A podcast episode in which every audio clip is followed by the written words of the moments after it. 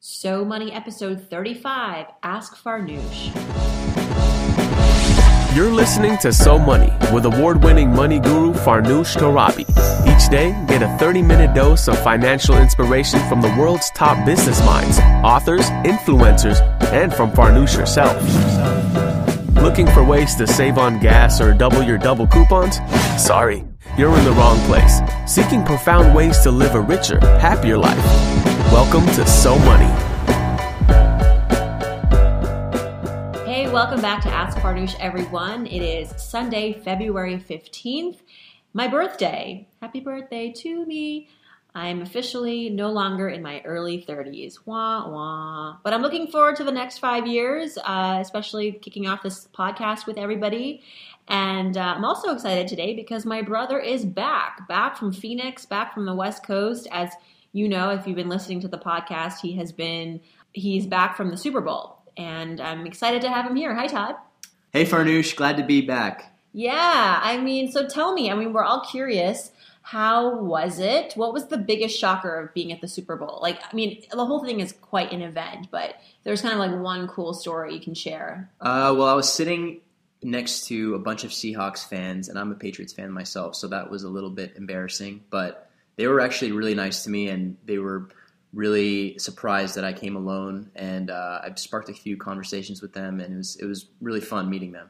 I think you know the game was really back and forth, so a lot of times uh, when they would cheer, I would just sit down moping and uh, Awkward. yeah, it was it was a little awkward, but the ending, as most of you know, uh, turned out very good for me. And uh, everyone left, and I was probably the last one to leave the stadium, so I was excited. You had a little bit of a, an issue getting into the stadium. You had bought your ticket from a third party dealer, and there, it was almost like there was a little bit of a conflict towards the end of that. What happened?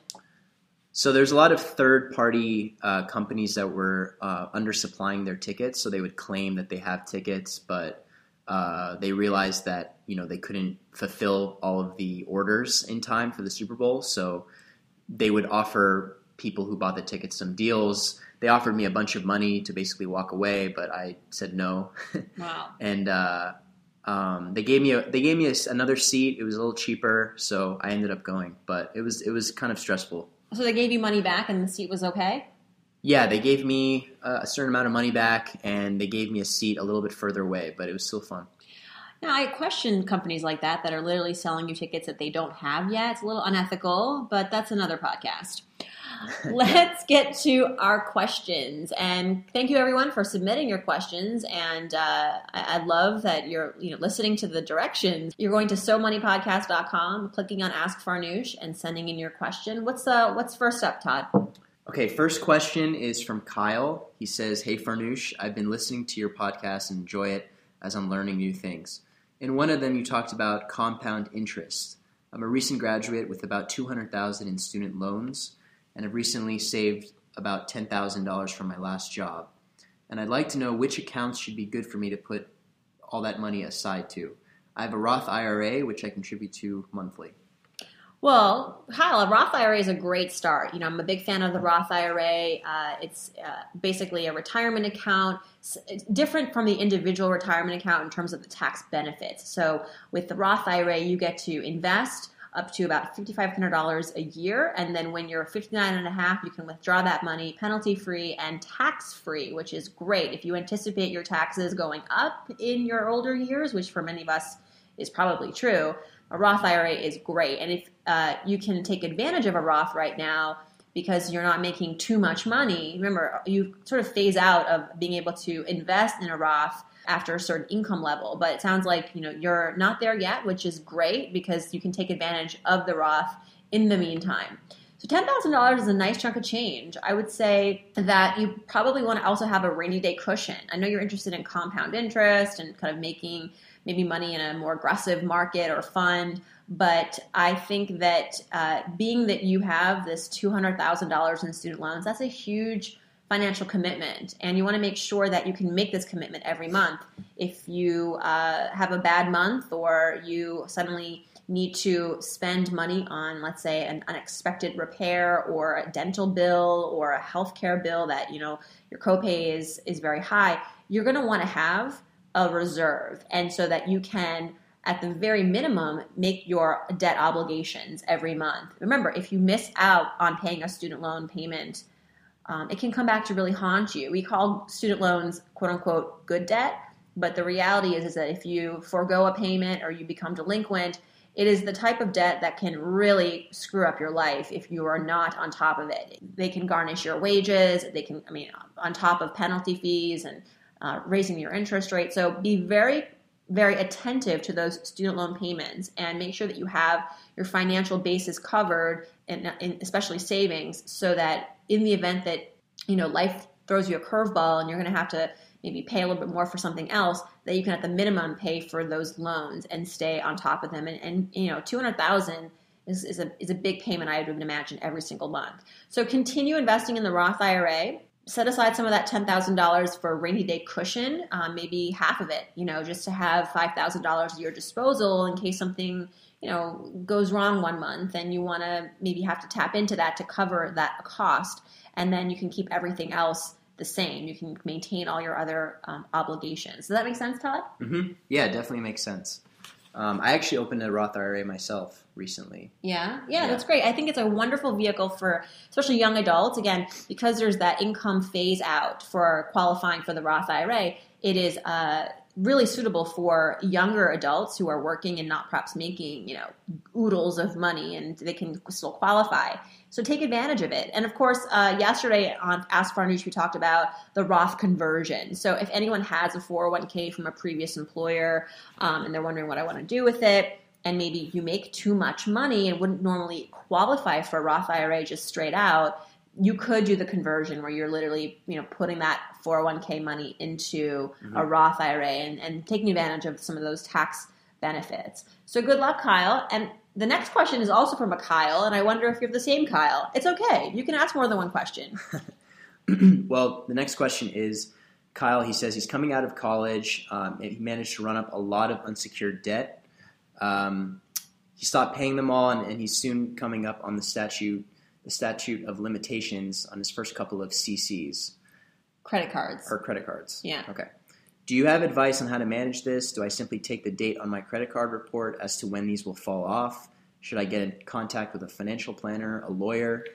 Yeah. Okay. So let me just review this. He's got a lot of debt, unsecured debt uh, on credit cards, and a personal bank loan. Okay. You stopped paying all of them. Wow. Um, so you know it depends on where you live. Actually, if you you know statute limitations d- d- change from state to state in terms of when you're no longer required to pay the debt when it's in delinquency. Um, however, my advice in terms of getting you know the the right help i wouldn't go to a lawyer i wouldn't go to a financial planner i would go to a credit counselor i would go to the national foundation for credit counseling nfcc.org what they will be able to do is hook you up with a local credit counselor in your area free meeting and these are educated licensed people who are highly highly educated in the credit field and also in debt management and budgeting so what they can do for you is analyze basically all of your all of your uh, balances and determine you know what you have to pay, what you don't have to pay, um, and they can be your advocate. Don't go it alone. You came to you, you were right to ask me this question. It's kind of a tricky situation. I don't know a whole lot about you know the specifics of your situation, but I will say that there is help out there for you. Go to nfcc.org. Another alternative to NFCC, similar in kind of the nature of their business, if you don't want to go that route, you can go with Money Management International, and that's moneymanagement.org. Both very good, very qualified, and good luck. Let us know how it goes. Definitely. Uh, so the next question is from Lauren. She says, Hey Farnoosh, I have a lot of student loan debt, but own an affordable home and have minimal other debt. My, my emergency fund is growing to over two months' worth of income, and I save for various other needs, such as taxes, trips, etc. Um, I have a 401k at work with no match that I contribute to, so what's my next money move? All right, Lauren, good job. I think so far you're doing all the right things. It sounds like you are very attentive to all the various aspects of a healthy financial life. You know, there's managing your debt, there's getting your emergency fund together, there's planning for your future, like your retirement. Um, you're living below your means with that affordable home. So I would say A for Lauren, but you want to know what should be your next money move. So I would say two things. One, um, work harder on that emergency fund. It's growing, as you said, to over two months worth of income, and I would love for that to get to about six months. That I think is kind of a, a safer area where, if in the event you lose your job or you want to transition from um, working to becoming self-employed or any other you know situation happens, you want to have at least six months to really be able to have breathing room to you know explore your options. I would say that would be the first thing. Make make sure that that savings account is uh, really really taken care of. Look into insurance. You know, um, do you have disability insurance? Um, you know, this is another area of financial planning that a lot of times younger adults don't think about because, well, we're young and like we're not going to get disabled. We're not going to have some kind of like major ailment or anything that will prevent us from working. But you know, despite common sense, we there's actually a lot of uh, cases where between the ages of you know 20 and, and 50 that you might have a situation that will prevent you from being able to work at least for a few months um, and it doesn't have to be a physical disability it could be you know um, uh, depression or anything. I hope none of this stuff happens to you. But you know, I'm a financial strategist, and I always try to look at kind of covering your bases and planning for the worst, hoping for the best, planning for the worst. What disability insurance allows you to do is continue to not work in case you can't work for some re- medical reason or, or, physical disability reason um, and continue to make money. You know it basically replaces your income up to usually about 70% um, 66 70% and which is really great. And what else would i say? I would say um, try to focus on ways to make more money. You know, I, I think that what's missing a lot of times from the financial conversation, you know, we talk a lot about debt, we talk a lot about saving, we talk a lot about investing. I want to talk more about earning because I think that's something that is sort of an afterthought. You know, we kind of accept our salaries and we try to make do with them. And if you're looking for to kind of get ahead further, um, maybe make more of your life, sometimes it's about earning more, right? So think about ways that maybe you can earn more, whether it's, you know, upward mobility within your career, your industry, finding new opportunities in your industry or outside your industry, like looking for freelance jobs that you can do easily on the weekends or at night. Try to bring in that extra money quickly so that you can quicker supplement the, uh, the, the retirement accounts, your savings accounts, and also have more money to enjoy. But Lauren, you're doing a really good job. I mean, pretty impressive, right, Todd? Yeah, definitely. I mean, that's pretty crazy that uh, she already has a lot of. I mean, the fact that she has an affordable home and minimal other debt that's already ahead of most people. Yeah, it's and then you got you know your two months worth of savings mm-hmm. is uh, you're you're on you're on the right track, Lauren. Thanks for your question and thanks for the uh, for the motivation. You know, you're probably really inspiring a lot of other listeners. Cool. So the next question comes from Andrea, and she asks, "Can you recommend some books or resources for learning about the different types of investments?"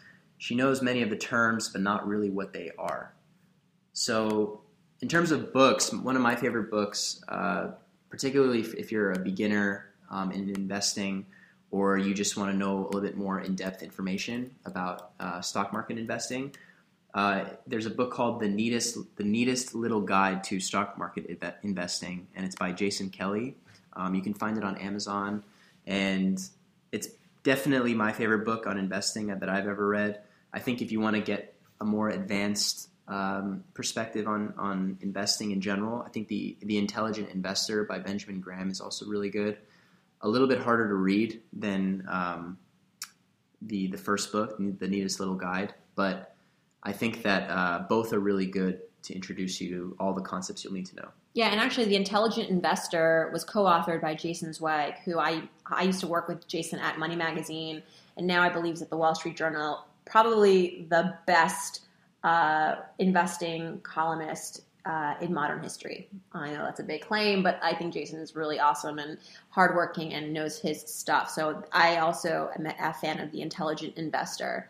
Um, yeah, I left that question to you, Todd, because I, you know, truth, truthfully, investing is not my um, strongest area in terms of advice giving. I think because it's such a complex thing and I'm really boring when it comes to investing advice. I'm just like, find the index funds, go with the ETFs, like, don't try to beat the market. Um, I actually just had a meeting with my financial advisor and I wanted to know precisely how much we were paying in uh, management fees for all of our funds. And uh, the good news is that we were we were I think doing pretty well in that area. We were our expense ratios were pretty low, but I was like, how can we do better? And I think that's something you know that everybody should do. If you are working with a financial advisor or you're investing in your company's 401k, call the plan manager and say, I want to save money on management fees. And if there's any way that we can replace some of our investments with index funds that have kind of a similar mix of of, of investments or kind of has a similar approach,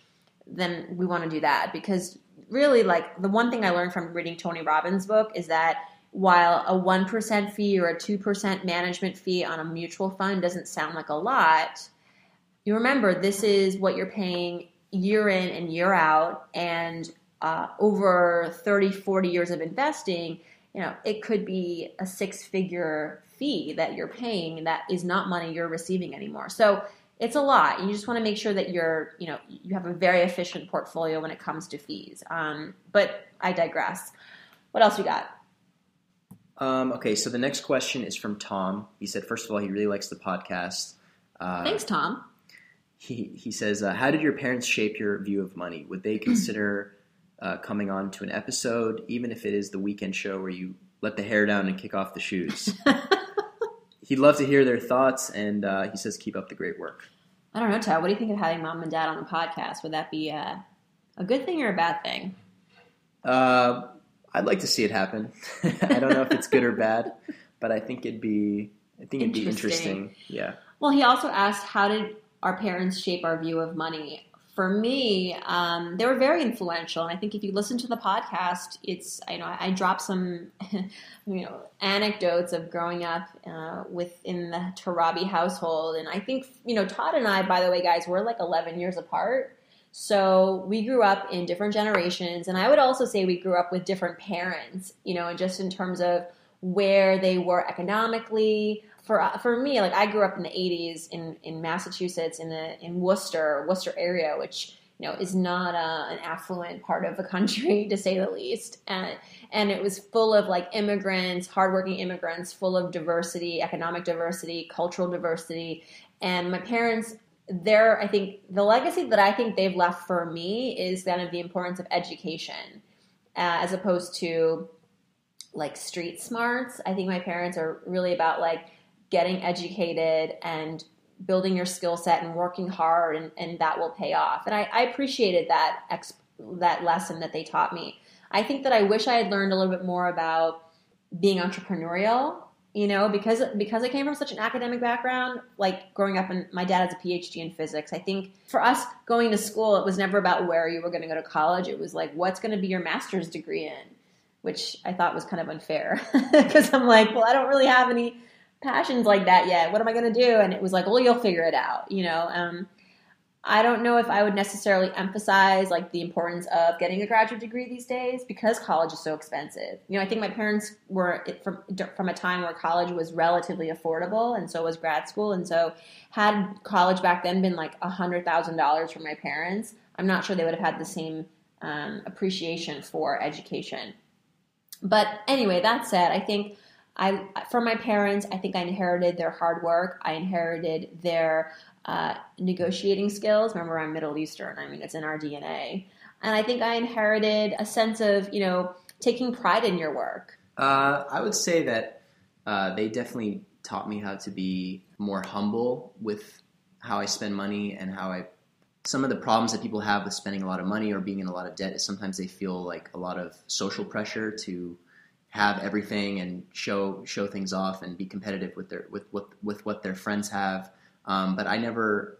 Uh, I, I, think part of growing up, I didn't have that same pressure, and my parents taught me how not to feel like you need to keep up with the Joneses. Yeah, yeah, yeah, prove yourself through what you buy or what you own. So I think for me, I'm not. I don't consider myself a, a big spender, other than buying tickets to the Super Bowl. But but other than that, I mean, I, I, I feel like I, I live pretty sim- simple, and uh, I think that's a reflection of what they taught me. Cool. Yeah, and I think maybe we should invite them to the podcast one of these weekends. I think they'd really enjoy it, and I know they're big fans of the show. So uh, thanks for your question, Tom. What's next? So Elizabeth says, Hey Farnoosh, I love your podcast. It's inspired me so much. Are there any podcasts or books that have inspired you? Wow. Well, yes, I will. Starting with podcasts, I think you know Entrepreneur on Fire, John Lee Dumas' show, which is a killer, killer podcast. It's like off the charts. Um, I like. Uh, I was just on Michael O'Neal's podcast called Solopreneur, which is fantastic. Michael is, you know, takes podcasting very seriously, and he uh, asks poignant questions and I had a blast on his show. So definitely check out that episode because I get really personal on that show more than I've probably gotten personal on any show. And uh, of course, although I haven't listened to Serial, I really um, I love that Serial kind of brought a mainstream audience to podcasting, whereas before it was extremely niche. You know, people came to podcasts just to learn about X, and now I think we have people who never would have ever listened to podcasts are curious and are exploring other podcasts because of Serial. So while I'm, I don't say I can't say I'm like a consumer of Serial, although I should probably get on top of that. I, I appreciate Serial for what it has done for kind of the, the overall movement. And in terms of books, i will tell you what I'm reading right now because I'm kind of looking at taking my business to an, a, like a, a new level. I want to go direct to consumer, direct to you guys with some cool products and services down the road. So I'm learning all about how to launch online because this is something that is so foreign to me and I almost want to be kicking myself because I feel like I should have been more cognizant of this like five years ago. But I'm reading a book called Launch right now, which is uh, all about how to basically take a product to launch online. It's really helpful, very step by step, and it can apply to almost anything you're trying to launch. And then I'm also reading Feed a Starving Crowd by Robert Coorey, who was on the podcast actually uh, not too long ago, and I'll be airing that episode shortly. And then there's a book called Ask by Ryan Levesque that's sitting on my side table and hopefully I'll get to that soon. So I'm reading a lot of like entrepreneur books about how to launch businesses because that's kind of what I'm interested in doing right now. Okay, thanks Elizabeth. All right, so I think that is a wrap. Thank you Kyle, Lauren, Andrea, Tom, Elizabeth, and of course my uh, partner in crime here, Todd. We're actually in the same room today, so you might have noticed like kind of an audio difference. I don't know. Send me your questions, everyone. I love hearing from you. Check out SoMoneyPodcast.com. Click on Ask Farnoosh and leave me your comment or your question. And I would also love if you would leave a review on iTunes if you really enjoyed what you're listening and um, you have some thoughts you want to share listen, this is the biggest way to keep this podcast going. Um, it's a free podcast. I bring on amazing guests who share a lot of their premium time with us. And so, if you're if you're loving what you're hearing and you want more and you want better guests and you want us not to get swept under the rug on iTunes, then the biggest factor, the biggest variable in ensuring that is just leaving a quick review on iTunes. And you can do that through your phone. You can go on iTunes. I'm actually thinking of making a little quick video to teach people how to do it because honestly, people have tried and it's not 100% straightforward. I will be the first to admit. So if you're having trouble, let me know and I'll try to walk you through it. But uh, yeah, this would be the biggest, biggest help. And I just let me know when you do uh, write a review because I want to um, like want to reply with a thank you and, and maybe give you something uh, special, uh, a little tease there, maybe a little gift. I don't know. uh, no bribes, but just you know a thank you from from Farnoosh. Thanks everyone, and uh, again, it's my birthday, so uh, happy birthday! Thank you. I'm 35 officially. Anyone else here who's 35 or older, write into me and let me know like what I have to look forward to. In the meantime, I hope your day is so money.